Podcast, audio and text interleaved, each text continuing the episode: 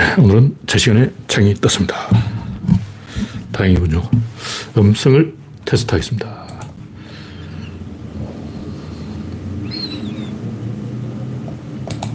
가나다라 마법사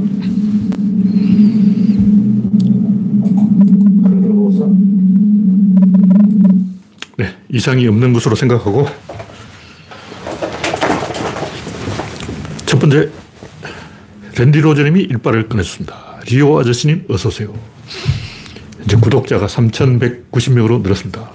구독자가 갑자기 또 열 명이 늘었어요. 최근에 별 이슈가 없었는데 아마 지난번에 한 그 신천지 신천지를 제가 좀 비판했더니 이상하게 조회수가 이천오백, 이천오백 원래 조회수 천 정도에 머물러 있는데 이, 이천오백 조회수가 어디서 왔냐고 신천지 사람들이 막 와서 누군가가 제가 어, 악플을 달아놨던데 왜 그런지 모르겠지만 아마 그 아저씨는 신천지 아저씨가 아닐까.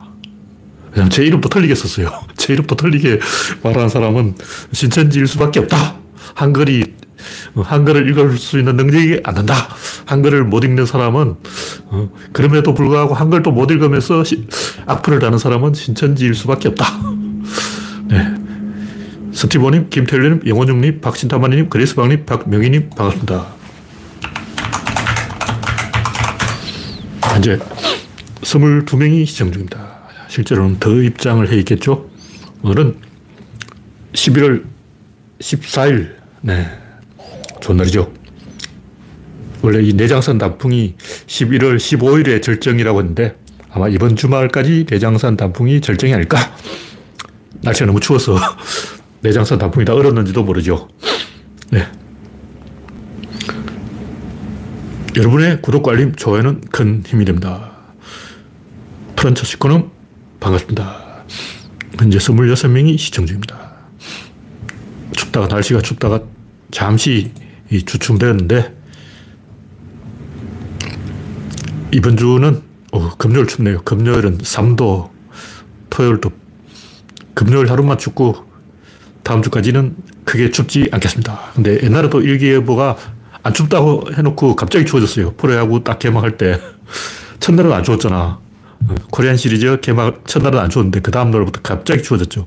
원래 예보에는 다 안 춥다고 했어요. 네, 현재 스물아홉 명이 시청 중입니다. 첫 번째 곡기는 박민 케이비에스 사장 언론 탄압 전두환의 만행을 재현하다. 박민 하면 이 고행성 만화에 나온 사람 아니야. 구형탄의 라이벌. 주인공 구형탄을 괴롭히는 잘생긴 아저씨. 근데 제가 그 박민에 대해서 자세히 보진 않는데 이 양반이 그야말로 고행성 만화에 나오는 박민하고 뭔가 캐릭터가 비슷해요. 얼굴에 철판 깔고 악행을 저지르는 거예요. 네, 난나님 어서오세요. 이제 서른두 명이 시청 중입니다. 근데 문제는 이런 짓을 하면 선거 이긴다고 생각하는 거예요. 근데 하, 우리가 대선에 왜 졌냐고요. 대선에 진 이유가 산토끼 놔두고 집토끼 잡다가 진 거예요. 미국도 보면 원래 민주당이 우파였는데 점점 좌로 가고 공화당도 원래 좌파였는데 점점 우로 가고 좌우가 바뀌었어요. 그냥 표를 얻으려고. 집토끼 놔두고 산토끼를 잡는 거야. 집토끼를 이미 잡았어. 산토끼를 잡아야 돼. 그러다 보니까 점점 좌는 집토끼 놔두고 오른쪽으로 가고 우는 집토끼 놔두고 왼쪽으로 가고 이렇게 바뀐 거예요. 공수가 바뀌었어. 산토끼를 잡아야 선거를 이긴다. 근데 지금 박민이 구형탄을 괴롭히는 행동은 이 산토끼를 잡는 게 아니고 집토끼를 잡으려는 거예요. 근데 이미 잡은 토끼 또 잡는다고. 이 할아버지들 투표율이 거의 백 퍼센트인데 백이십 퍼센트 표를 얻어내려는 것 같아요. 할아버지들이 어, 윤석열을 만족시키려면 한 사람당 어, 투표를 세 번씩 해야 돼요. 부정선거를 해야 돼요. 하여간 전두환식으로 언론 탄압 만행을 했는데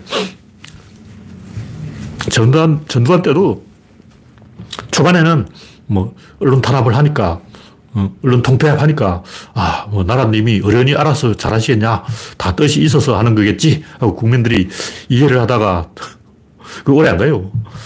금방 뒤집어져서 나 그때 실망했어요. 하, 전두환 것도 딱 봐도 얼굴 생긴 거나 말하는 거나 모든 게 돌대가리 아니야. 내가 그때 중학생이었는데 중삼이었어요. 중삼이 봐도 띠란 놈인데 하, 그런 돌대가리한테 서울대 나온 사람이 고개 숙이고 하, 솔직히 내가 자존심 상해. 내가 서울대 나왔는데 어, 전대가리한테 전대가리라 별명이 전대가리야. 전대가리한테 고개를 숙여야 되겠냐고. 와, 내 꼬치를 잘라버리지. 자존심 상 그건 아니잖아. 근데 실망스럽게도 말당 선생 서정주 말당 말당 전두환한테 고개를 숙이고 전두환 찬가를 부르고. 야, 어떻게 그럴 수, 수가 있을까? 어떻게 미당 서정주가 말당 선생으로 변해버릴 수가 있을까? 비참한 거죠. 그러니까 국민은 당연히 야당표를 드는 거예요. 국민이 민주당을 견제한 것은 민주당이 총선 세 번, 삼 년성, 선거란 선거를 다 이겨버려서 아, 고삐 풀린 말이 됐다. 민주당을 통제할 수 없다. 이렇게 해서 불안해서 국힘당 찍은 거지 국힘당 지지해서 찍은 게 아니라고. 간단해. 선거는 인구이동이야. 인구가 어디로 이동하고 있냐고. 수도권 집중. 수도권 누가 먹었냐고. 호남이 수도권을 먹어버린 거예요. 그러니까 이미 수도권을 호남하고 충청이 먹어버렸는데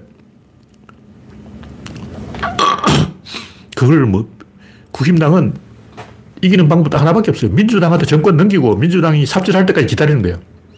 그 외에는 국힘당이 집권할 방법이 없는 거예요. 무리하게 뭐 이상한 짓을 하고 국민을 속이고 뭐 그렇게 하면 삼십오 퍼센트 넘어가겠지만 그 삼십오 퍼센트는 그렇게 안 해도 투표합니다. 그 삼십오 퍼센트는 그렇게 요란하게 안 해도 국힘당을 찍어요. 네. 현재 삼십구 명이 시청 중입니다. 다음 곡지는 비티에스 군면제 슬레바리 인 요한. 인 요한이 벌써 독재의 맛을 들여가지고 장제원한테 내 좀, 매를 좀 맞아야 되겠다. 이야, 윤핵관을 때리면 지지율 올라간다고 생각하는 거예요. 참. 그러니까 비티에스를 왜 건드리냐면 자기 역할을 크게 하고 싶은 거예요. 근데 중요한 것은 비티에스를 병력을 면제하느냐 안 하느냐 이게 아니고 확실한 이념하에 확실한 방향을 제시해야 국민이 확실하게 따라가요. 이렇다 저렇다 적극적으로 하면 설사 지지해 내가 그걸 원한다 해도 반대예요. 그게 인간 심리야. 예를 들면 노무현 대통령이 세종시를 했잖아요. 그 어떻게 열린 우마 떡 하나 주면 아니고 뭐야? 한 개를 줬다고? 왜 두 개를 안 주니? 두 개를 주면 뭐야? 두 개를 줬다고? 왜 네 개를 안 주니? 네 개를 주면 뭐야? 네 개를 줬다고? 왜 여덟 개를 안 주니? 이게 인간 심리예요. 주면 받고 더블로 가! 노무현 대통령이 세종시 해주고 양은 사대기를 맞은 거예요. 오른쪽 밥 때리면 왼쪽 밥도 한 대 더 맞아. 이거예요. 무슨 얘기냐면 비티에스 병력을 면제해 주기를 바란다. 여론조사에 그렇게 나왔다고 치자. 그래서 해주면 뭐 이런 새끼들이 다 했어. 누구 마음대로. 아, 내가 비티에스 병력 면제해 주지 말라 그랬잖아. 아니 저, 당신 여론조사에 분명히 찬성한다고 돼. 아, 그건 찬성이지. 근데 왜 네가 그걸 하니. 이게 인간 심리라고. 인간은 원래 청개구리야. 알잖아. 이중의 역설. 한 번 역설이 아니고 두 번 청개구리. 한 번 청개구리도 아니야. 청개구리의 청개구리라고. 그 뭐냐면 인간은 비티에스를 병력 면제를 찬성한다 치고 그걸 내 손으로 해야 되겠다 이게요. 내가 해야 되겠다 이거지. 국민투표. 사람도 국민투표 좋아하잖아. 내 손으로 도장 찍어서 비티에스 병력 면제시켜줄 수는 있는데 정치인이 생색 내고 그건 안 되지. 그거는 참을 수가 없지. 정치인이 마치 자기가 권력자인 것처럼 아 비티에스 내 덕분에 병력 면제했어. 어, 너들 좋겠네. 내 덕분에 군대 안 가고 얼싸 좋네. 이렇게 생색을 내면 화딱지가 난다고. 그게 인간 심리야. 인간은 원래 반대로 행동해. 어깃장을 놓는다고. 그래서 여론조사를 해서 국민의 다수가 비티에스 병력 면제해주자.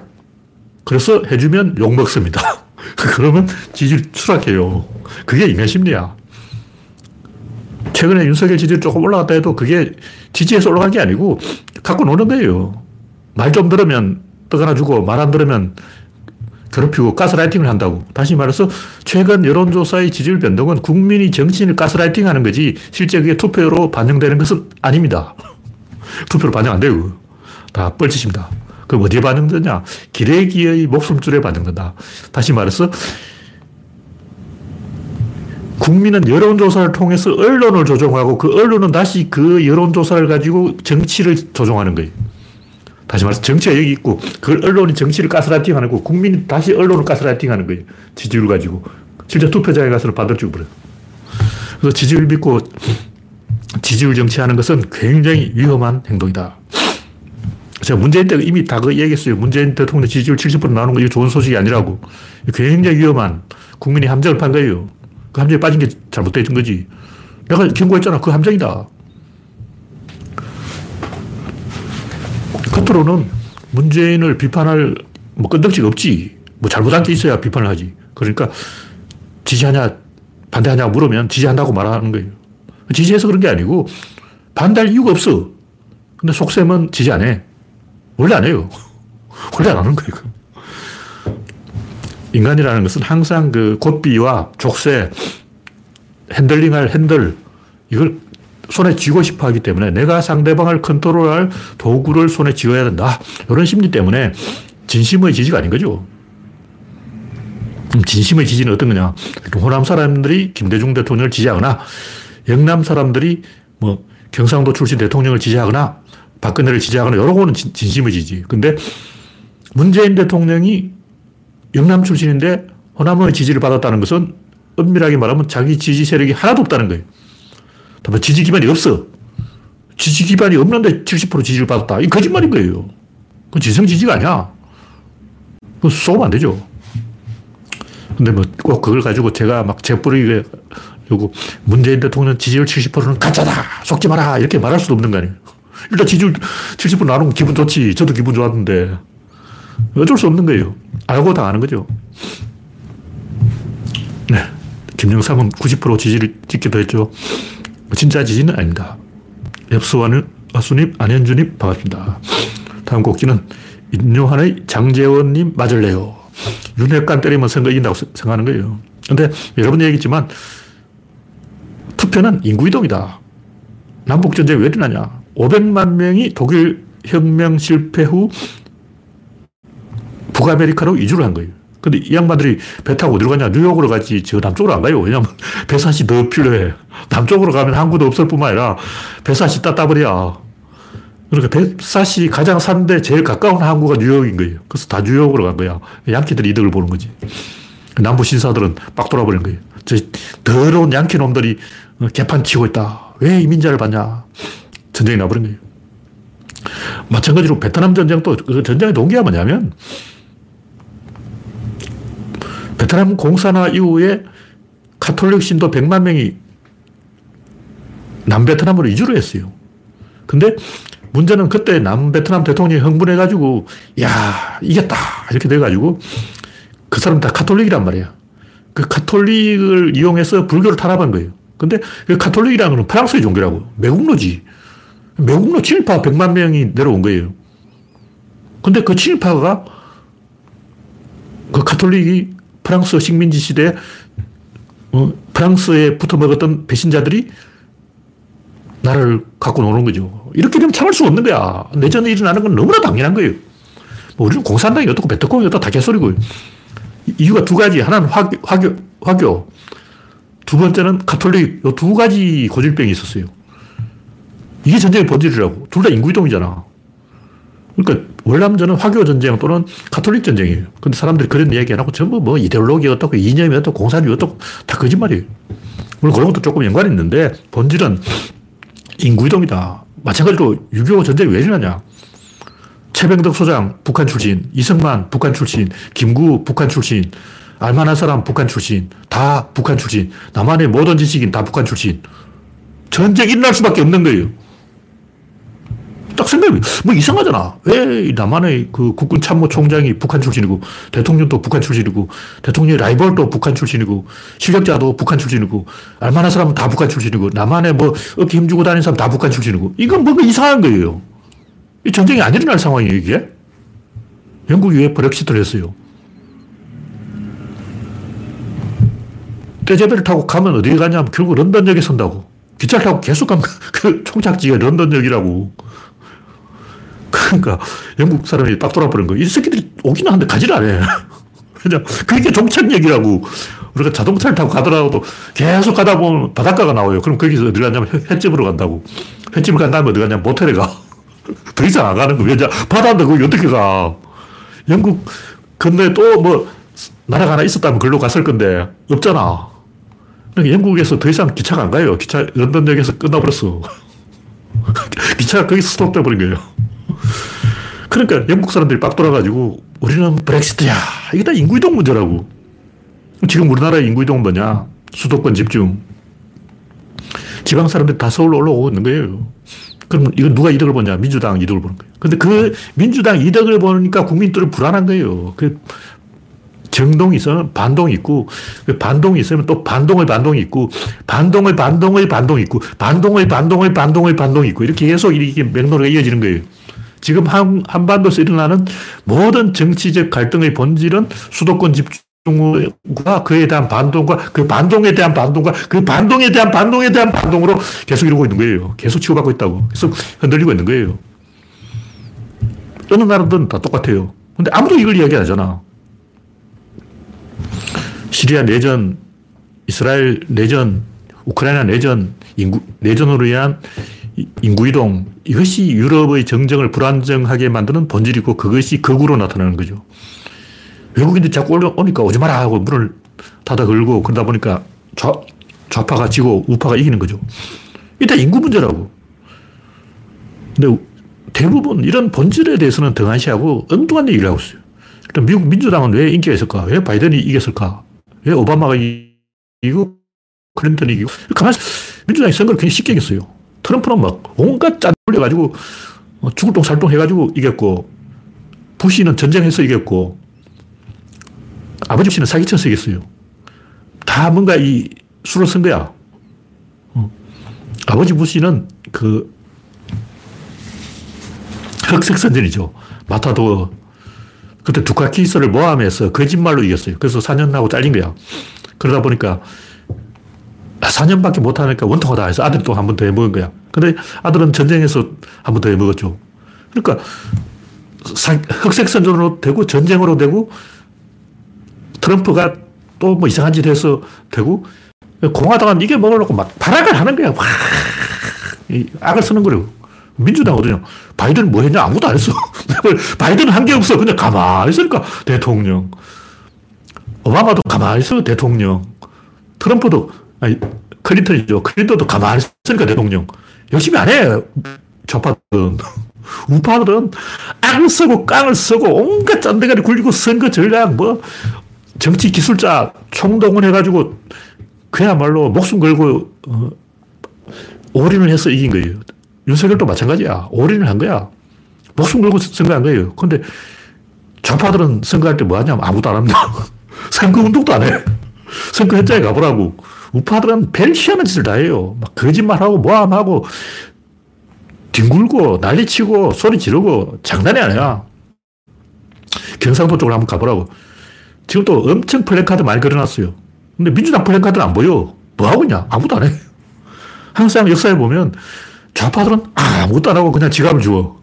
근데 우파들은 악을 쓰고 나쁜 짓을 하고 못된 짓을 하고 삽질을 하고 미친 짓을 하고 도둑질을 하고 강도질을 해서 겨우 정권을 따는 거예요. 왜 그러냐? 인구이동이네, 인구이동. 가만히 있어도 젊은 애가 계속 태어나니까 젊은 표를 얻는 거야.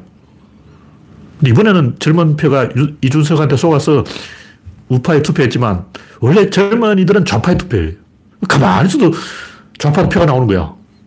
할 거 있나? 선거 필요 없어. 가만히 있어도 대학생이 다 해주고. 노무현 대통령이 선거할 때 가만히 있어도 대학생 백 명이 와서 선거 다 해줬어요. 노무현 대통령이 그때 노무현을 찍어주세요. 국회의원 나왔습니다. 부산에서 노무현 찍어주세요 하고 선거운동 한 게 아니고 노무현 대통령 그냥 출마만 딱 한 거야. 출마만 딱 하니까 어디서 막 대학생들이 꾸역꾸역 몰려와가지고 막 저 선거 도와줄 거 없어요. 그러고 막 알아서 선거 다 해버린 거예요. 노무현 대통령 막 부정선거 이런 거 필요 없어. 선거운동 필요 없어. 그냥 가만히 앉아서 당선. 얼마나 쉽냐고. 정치 이렇게 쉬워. 그러다 보니까 민주당은 이 선거를 너무 쉽게 하다 보니까 지금도 보면 플랜카드 하나 안 붙이고 가만히 앉아서 놀고 가만히 있어도 뭐가 되겠지 이러고 있는 거예요. 왜냐면 인구이동이 본질이니까. 이걸 알아야 돼요. 네, 안현주님, 이영수님, 박영규님 반갑습니다. 다음 곡지는 인간의 상식을 초월한 외계인 검찰. 하여간 그 조국이 뭐 미국에 있는 아들인가 딸인가 컨닝해 줬다고. 그것도 컨닝도 아니고 원래 이 미국은 시험 문제를 그렇게 개방형으로 뭐 책 보고 풀든 참고서 보고 풀든 아빠한테 물어보고 풀든 과제, 일종의 과제를 한 거예요. 시험이 아니고 일종의 과제를 한 건데, 그걸 가지고, 야, 이제 미국 대학 교수가 한국 법정에 정언으로 써야 되는데, 그 대학 교수가 기가 차서 세상에 이런 일이 비웃었다는 거예요. 나라 망신이죠. 이러다가 나중에는 방귀 낀 것도 경찰 앞에서 방귀를 뀌었으니까 업무방해다. 체포하고 환장할 일이에요. 피해자가 누구야? 그 조국이 컨닝했다 치고 그 피해자가 누구냐고. 그 피해자가 직접 고소해야지. 말도 안 되는 개소리를 하고 있는 거예요. 우리나라가 저 아프리카 우간다보다 못한 수준에 콩고보다 못한 수준으로 가버렸어요. 다음 곡지는 윤석열 소통 같은 소리 하고 있네. 누가 윤석열을 움직이는가?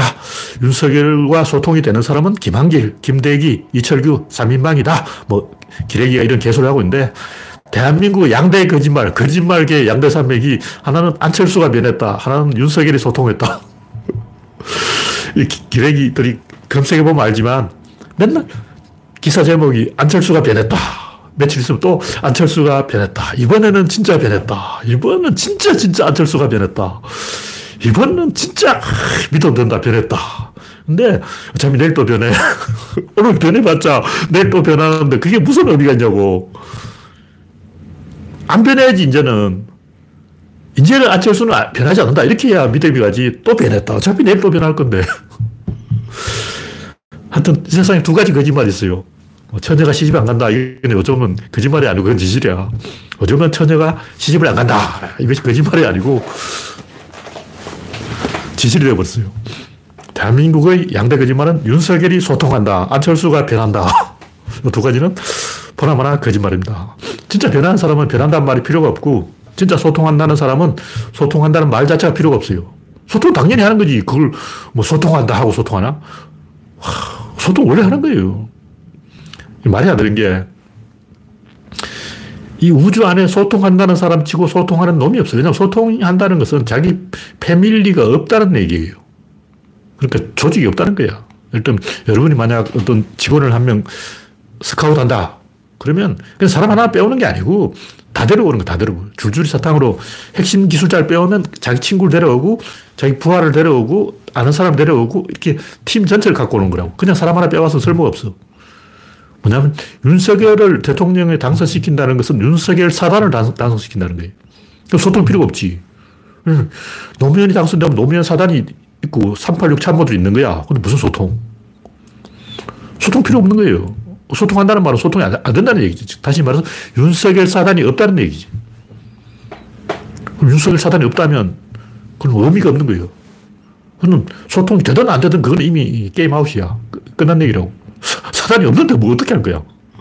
프로야구 이 감독을 선임할 때도 어, 클린스만 데려올 때도 클린스만 사람들 다 클린스만이 사, 클린스만 사단을 갖고 오는 거예요.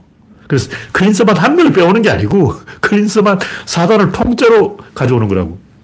근데 클린스만이 뭐 소통이 안 된다 그러면 클린스만 사단이 없다는 얘기 아니야. 그건 개소리죠.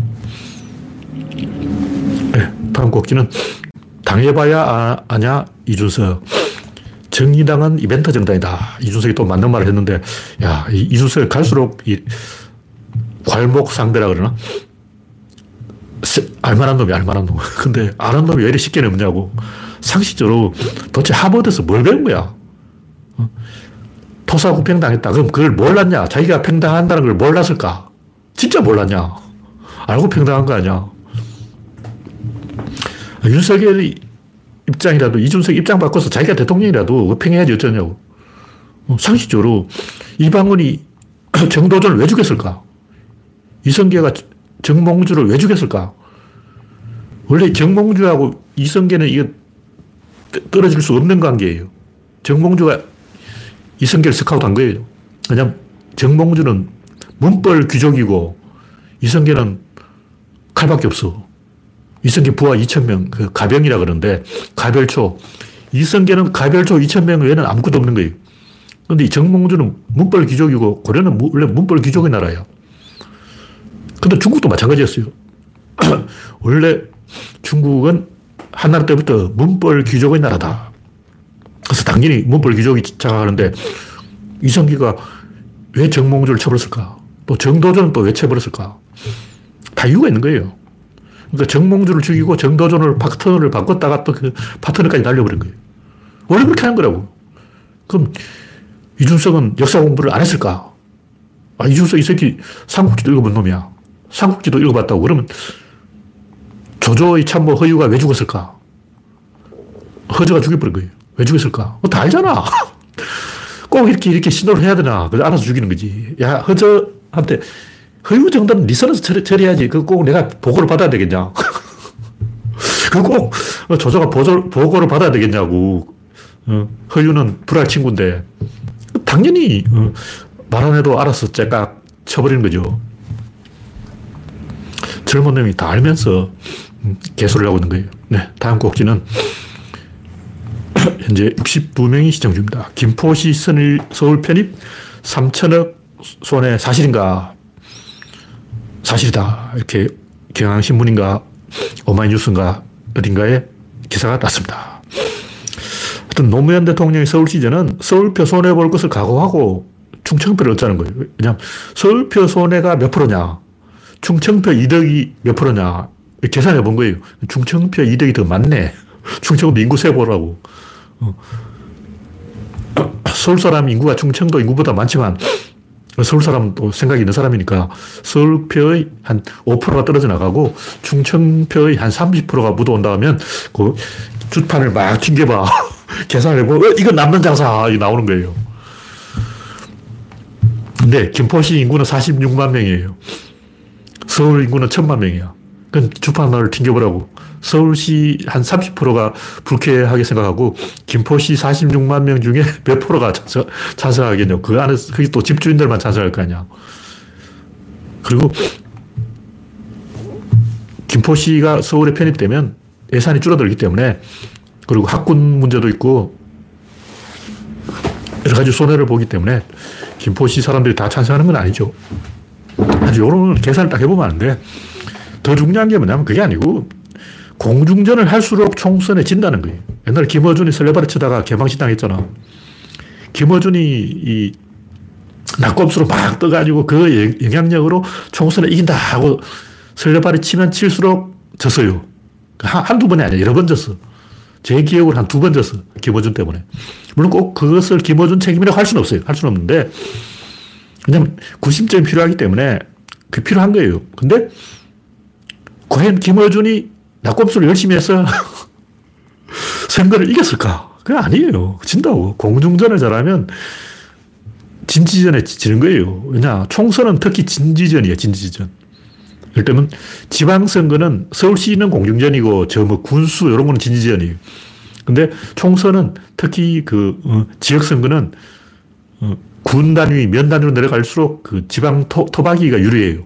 그 명망과 중앙에서 뛰어든 낙하산 이런 애들은 안 돼. 원래 안 되는 거야. 그거 되는 데가 딱 몇 군데 있어요. 강남에 국힘당이 낙하산으로 박을 수 있는데 의석이 한 세 석, 네 석 정도 됩니다. 그 외에는 다 안 되는 거예요. 그러니까 김포시 같은 거 이런 걸로 이슈를 가지고 총선판을 흔들어서 선거 이긴다는 것은 굉장히 어리석은 거고 요거 전략을 된다 해도 그건 대선에 되는 거지. 총선은 그 정확하게 그 반대로 됩니다. 그러니까 언론을 가지고 공중전을 하면 총선은 항상 진다. 그런 얘기입니다. 다음 곡지는 엘지의 멸망과 부활. 엘지가 한때 그 육육육팔 오팔칠육육칠을 찍었는데 그때 엘지가 이 그 사장이라는 사람이 감독을 이름 불렀어요. 야, 종훈아. 박종훈 감독. 야, 기태야. 김기태 감독. 그러니까 야구단 사장이 감독을 야, 기태야, 종훈아 이러고 있는 거예요. 야. 그래서 그게 신문에 대서특필돼가지고 신문 기자들이 무슨 이런 썩은 인간이 야구단 사장을 하냐. 깠어요.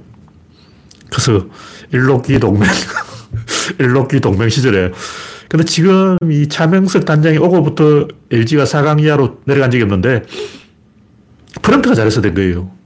근데 제가 옛날부터 그 얘기했어. 야구는 프런트가 잘해야 이긴다. 근데 이번에 증명이 된 거예요. 프런트가 잘해서 이겼다.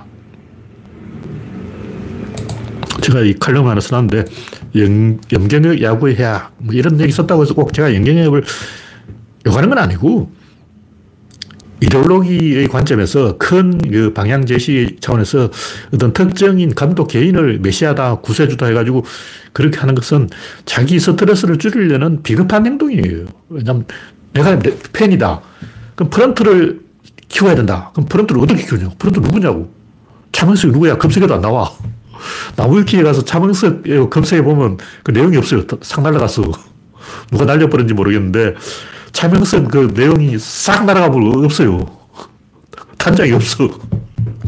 프런트 직원이 누구냐고. 김아무개, 이아무개, 박아무개 누구냐고. 모르잖아. 그러니까 팬들은 어떻게 할 수가 없는 거예요. 팬들은 이름을 아는 사람이 감독. 감독 하나만 물고 늘어지는 거죠. 이게 다 감독 때문이다. 잘해도 감독 때문. 못해도 감독 때문. 이게 이제 환상이 만들어지는 거죠. 그치?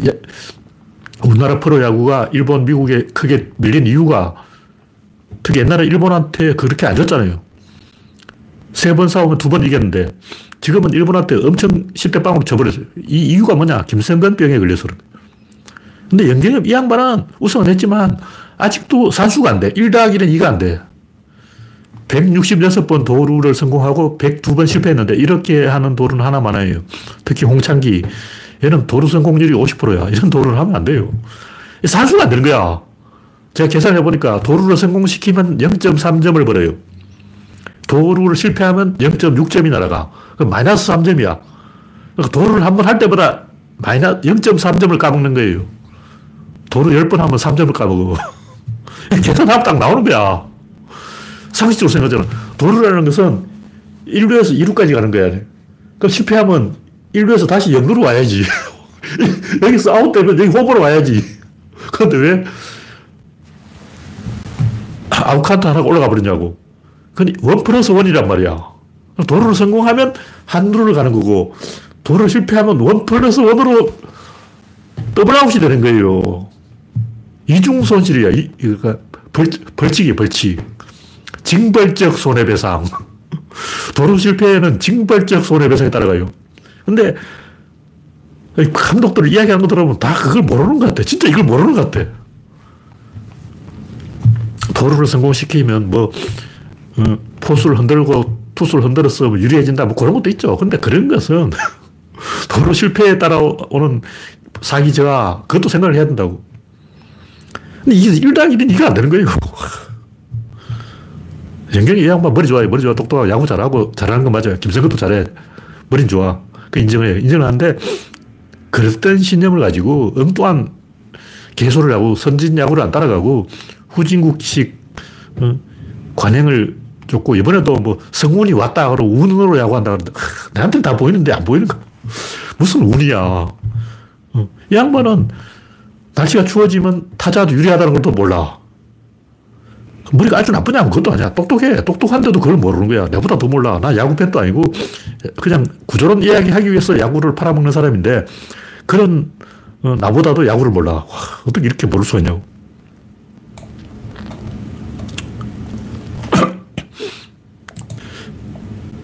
네, 다음 곡지는 탈원전 반대 원자력 연구원의 헛소리. 윤석열을 비판하면서 이 양반이 윤석열을 지지한 사람이에요. 탈원전을 반대한다. 그래서 윤석열을 지지했는데 최근에 윤석열을 비판하게 됐다. 근데 양반 하는 소리가 이국종, 장미란 이런 사람을 써야 된다는 거예요.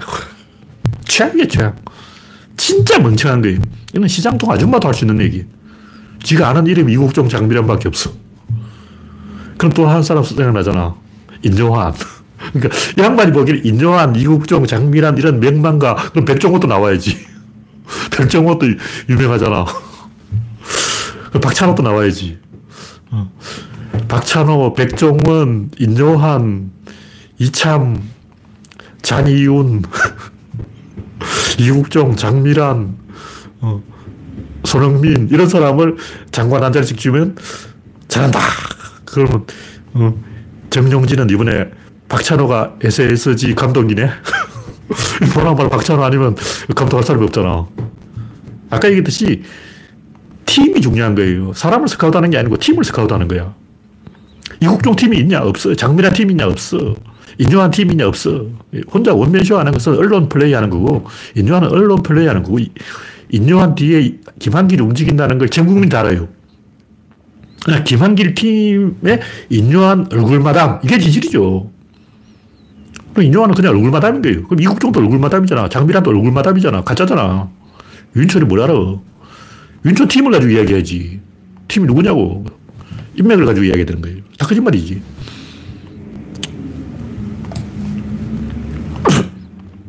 엘지도 이 차명석 덕분에 강해졌는데, 차명석은 일반인들이 몰라요. 유명인이 아니라고. 야구 팬들만 알아. 차명석이 잘하고 있는지 못하고 있는지 팬들은 알 수 없지. 그러니까 욕을 못하는 거예요. 근데 팬들은 욕할 만한 사람을 원해. 그럼 누구냐? 유명인. 이국종 알잖아. 이름 들어봤어. 욕하잖아. 장미란. 이름 들어봤어. 욕하잖아. 윤춘. 이름 들어봤어. 욕하잖아. 인용한테 한번 들어봤지. 욕하잖아. 그 욕하기 쉬운 사람을 욕바지로 내세우는 거예요. 그럼 정치한다는 사람이 대통령이가, 아, 욕바지 일, 욕바지 이, 욕바지 삼, 욕바지 사. 이거 이런, 이런 식으로 정치한다는 게 이게 말이 되냐고. 욕바지 정치. 그러니까 윤석열 정치 한마디로 욕바지 정치인 거예요. 이게 제정신으로 하는 짓이냐고. 네. 뭐, 이 정도로 이야기하고. 다음 곡지는 슈뢰딩거의 고양이.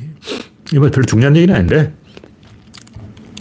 이걸 너무 어렵게 생각할 필요가 없어요. 구조론은 굉장히 쉬워. 일 당 일은 이야.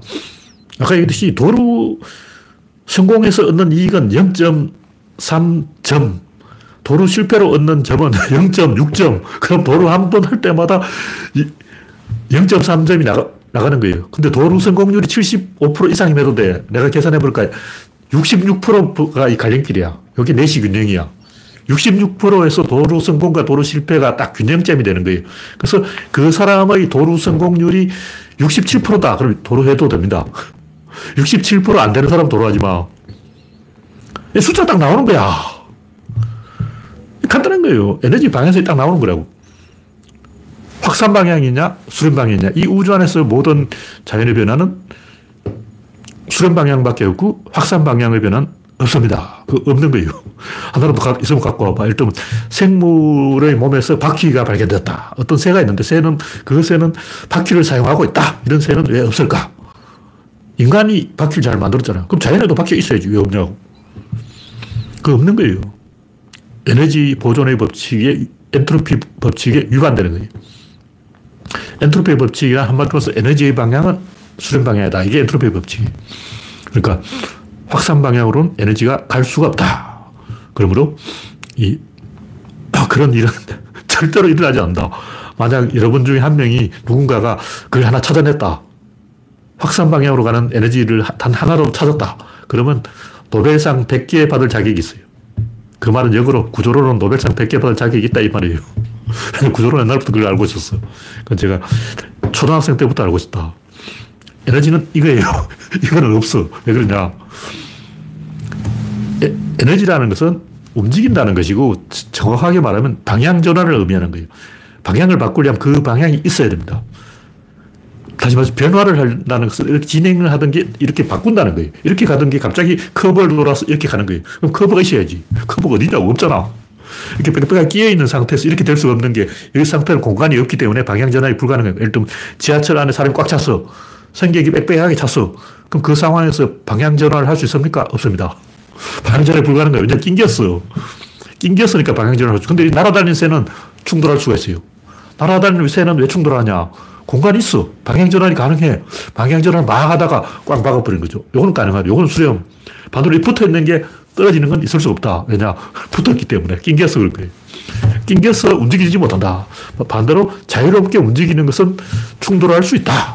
이거 얼마나 쉬워.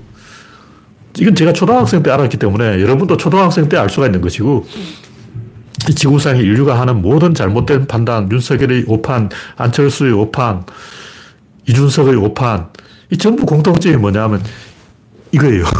이거. 예를 들면 윤석열은 이준석을 팽할 수밖에 없다. 그럼 이렇게 간격을 좁힌다는 거예요. 다시 말해서 윤석열과 자기 부하들의 장제원의 간격을 넓어진 간격을 이렇게 좁힌다는 거예요. 그건 가능해. 근데 이게 넓힐 수는 없어. 그러니까 이준석을 팽하는 것은 간격을 좁힌다는 차원에서 너무나 당연한 거예요. 예를 들면 그럼 가끔 가다가 당연히 넓히는 사람도 있어요. 그건 뭐냐? 그건 상부구조의 개입. 그거는 예를 들어 엄마가 잔소리했을 때, 그 위선에서 개입했을 때. 다시 말해서 이 상태에서 이렇게 가는 것은 불가능한데 만약 이렇게 됐다면 이 위에서 누군가 때리는 거예요. 그러니까 이게 이것이 이렇게 둘로 쪼개져서 이렇게 갈 수는 없어요. 근데 누가 칼로 잘랐다. 이건 가능해요. 근데 이 자르는 과정이 또 수렴이라는 거죠. 역시 우주의 에너지의 법칙은 수렴밖에 없고 그 반대 방향 없다. 그런 얘기예요. 이거 하나만 알면 이 우주 안에 모든 것을 직관적으로 삼 초 안에 알 수가 있어요. 이 입자가 뭐냐? 입자라는 것은 아까 얘기했듯이 이렇게 된 게 입자예요. 그러니까 요건 질이고 여기 입자라고. 질에서 입자로 갈 수는 있지만 입, 입자에서 질로 간다는 것은 자연에 없는 거예요. 그건 없어. 그럼 입자에서 힘으로 가는 건 뭐냐? 요 안에서 또 다시 이렇게 가는 거예요. 그럼 힘에서 운동으로 가느냐? 요, 요 운동 안에서 다시 이렇게 가는 거예요. 그러니까 질에서 입자로 좁혀지고 난 다음에 그 입자에서 다시 좁혀지고 그 힘에서 다시 좁혀지고 운동에서 다시 좁혀지고 다섯 번 좁혀집니다. 그냥 어깨, 상체에서 어깨로, 어깨에서 팔로, 팔에서 손목으로, 손목에 손가락으로, 손가락에서 공으로 계속 좁혀지는 거예요. 운동의 범위가 공을 던지면서 점점점 좁혀져서 나중에는 손가락 끝으로 공을 탁 채는 거죠. 그래서 말단부로 갈수록 계속 좁아져요. 넓어지는 건 없는가? 그건 없습니다. 우주 안에 그런 건 없어. 질, 입자, 힘, 운동량, 이 다섯 번이 전부 좁혀지는 거죠. 좁혀지고, 거기서 또다시 좁혀지고, 또다시 좁혀지고, 이걸 다섯 번 반복하는 거죠. 네. 그래서, 이, 뭐, 제가 여러 가지 얘기를 했는데, 슈레딩거의 고양이고 나발이고, 제가 이런 것을 이, 고등학교 이 학년 때 다 예측을 했어요. 근데 그때 제가 대충 이제 이 설계해 놓은 것이 지금까지 다 맞아요. 특히 그때는 양자역학이라는 게 없었어요. 물론 있긴 했었는데 제가 몰랐지. 저는 그때 고딩이었기 때문에 그런 양자역학이라는 게 있다는 그 얘기를 못 들었어요. 양자역학에 대해서 제가 이야기 들은 건 최근이고 한 일, 이십 년 전인데 초반 쪽 관심이 별로 없었기 때문에 뭔 소린가 하고 있었는데 최근에 한 십 년 사이에 제가 양자역학을 조금 검색을 해봤죠. 근데 제가 고딩 때니까 그러니까 삼십오 년 전에 생각한 게 지금 현재 그 과학계에서 하는 이야기하고 계속 흐름이 일치하는 거죠. 제가 옛날부터 아 공간은 없어. 공간 어디 있냐고. 그 사람들이 이해가 안 되는 게 공간이 있어 그런 거예요. 공간이 있다면 그럼 그 말은 물질이 없다는 거 아니야. 물질이 있는데 어떻게 공간, 공간이 있을 수 있냐고. 그건 뭐냐면 귀신이 있다. 그러면서 신도 있다. 신도 있고 귀신도 있다. 이 얘기 아니야. 신이 있다면 귀신이 없다는 얘기예요. 옛날부터 우상을 섬기지 마라. 뭐 이런 말을 왜 하겠냐고. 신이 있으니까 우상은 없는 거예요. 그러니까 귀신은 우상이라고. 어떤 사람이 귀신이 있다. 그 말은 신이 없다는 얘기예요. 그건 공존할 수 없어. 그래서 물질이 있으면 공간은 없는 거예요. 공간이 없는데 시간이 있을 리가 있나? 시간도 없고 공간도 없고 물질도 없다고 봐야죠. 물질도 없고 시간도 없고 공간도 없다면 뭐가 있을까? 정보도 없다고 봐야 되는 거예요. 궁극적으로 뭐가 있냐면 장이 있는 거예요. 장. 장은 뭐냐? 장 안에 시간, 공간, 물질 이게 다 포함됩니다. 그 장이 있는데 이 장의 밸런스 요 중심점을 입자라고 그러는 거예요. 여기 요 장이 이렇게 딱 몰려서 같이 돌아갈 때 요 딱 코어, 요 부분이 입자인 거예요. 그럼 이 부분은 뭐냐? 불확정성인 거죠. 그건 뭐냐면 외부에서 쳤을 때, 요 밸런스가 딱 있을 때 여기를 건드리냐 여기를 건드리냐 똑같습니다. 무슨 얘기냐면 양자세계에서 어떤 밸런스가 있을 때 우리가 외부에서 빛으로 딱 건드렸을 때 그 밸런스의 여기를 건드리냐 여기를 건드리냐 여기를 건드리냐 여기를 건드리냐 반응은 똑같은 거예요. 우리는 밸런스가 있는데 여기를 건드리냐 여기를 건드리냐 다르다 하면 이건 입자가 아닌 거예요. 그 입자라는 의미는 어느 지점을 건드리든 동시에 반응한다고. 예를 들면 저기 윤석열이 있는데 윤석열 궁대를 탁 때려도 확 돌아볼 거 아니야. 그럼 윤석열 뒤통수를 탁 때려도 그걸 돌아볼 거 아니야. 그럼 윤석열 똥침을 팍 놔도 역시 돌아볼 거 아니야. 근데 윤석열이 어깨를 때렸을 때, 윤석열이 뒤통수를 때렸을 때, 윤석열이 똥침을 놨을 때 왜 반응이 똑같냐고. 달라야지. 당구공을 딱 치면 여기에 치면 서리 쿠션, 여기에 치면 쿠션이 안 맞는 거예요. 당구공은 치는 부위에 따라서 공이 다르게 굴러간다는데 윤석열은 어디에 똥침을 놔도 우그라 하고 돌아본다고. 왜 똑같은 반응을 하냐 이거지. 이게 양자의 값입니다. 이걸 제가 고등학교 이 학년 때 생각한 거예요. 최소 단위까지 가면 어디에 도착하냐면 밸런스에 도착하고, 밸런스에 도착하면 크기가 없어져서 공간이 없어지는 거예요. 어디를 건드리든 동일한 반응이 나온다. 이걸 제가 고등학교 이 학년 때 생각했는데 최근에 이 양자역학에서 말하는 뭐 양자 얽힘 이거하고 뭔가 느낌이 비슷하잖아. 제, 제가 지금 이야기한 것 입자는 밸런스고 밸런스의 어느 부분을 건드리든 동일하게 반응한다는 것은 아직 이 물리학자들도 이야기 안 한 거예요. 지금 제가 하는 얘기예요. 근데 저 예상에 의하면 조만간 멀지 않아 어떤 물리학자가 양자역학을 연구해 봤더니 어느 지점을 건드리든 소립자의 어느 지점을 건드리든 반응은 똑같다. 이렇게 밝힐 거예요.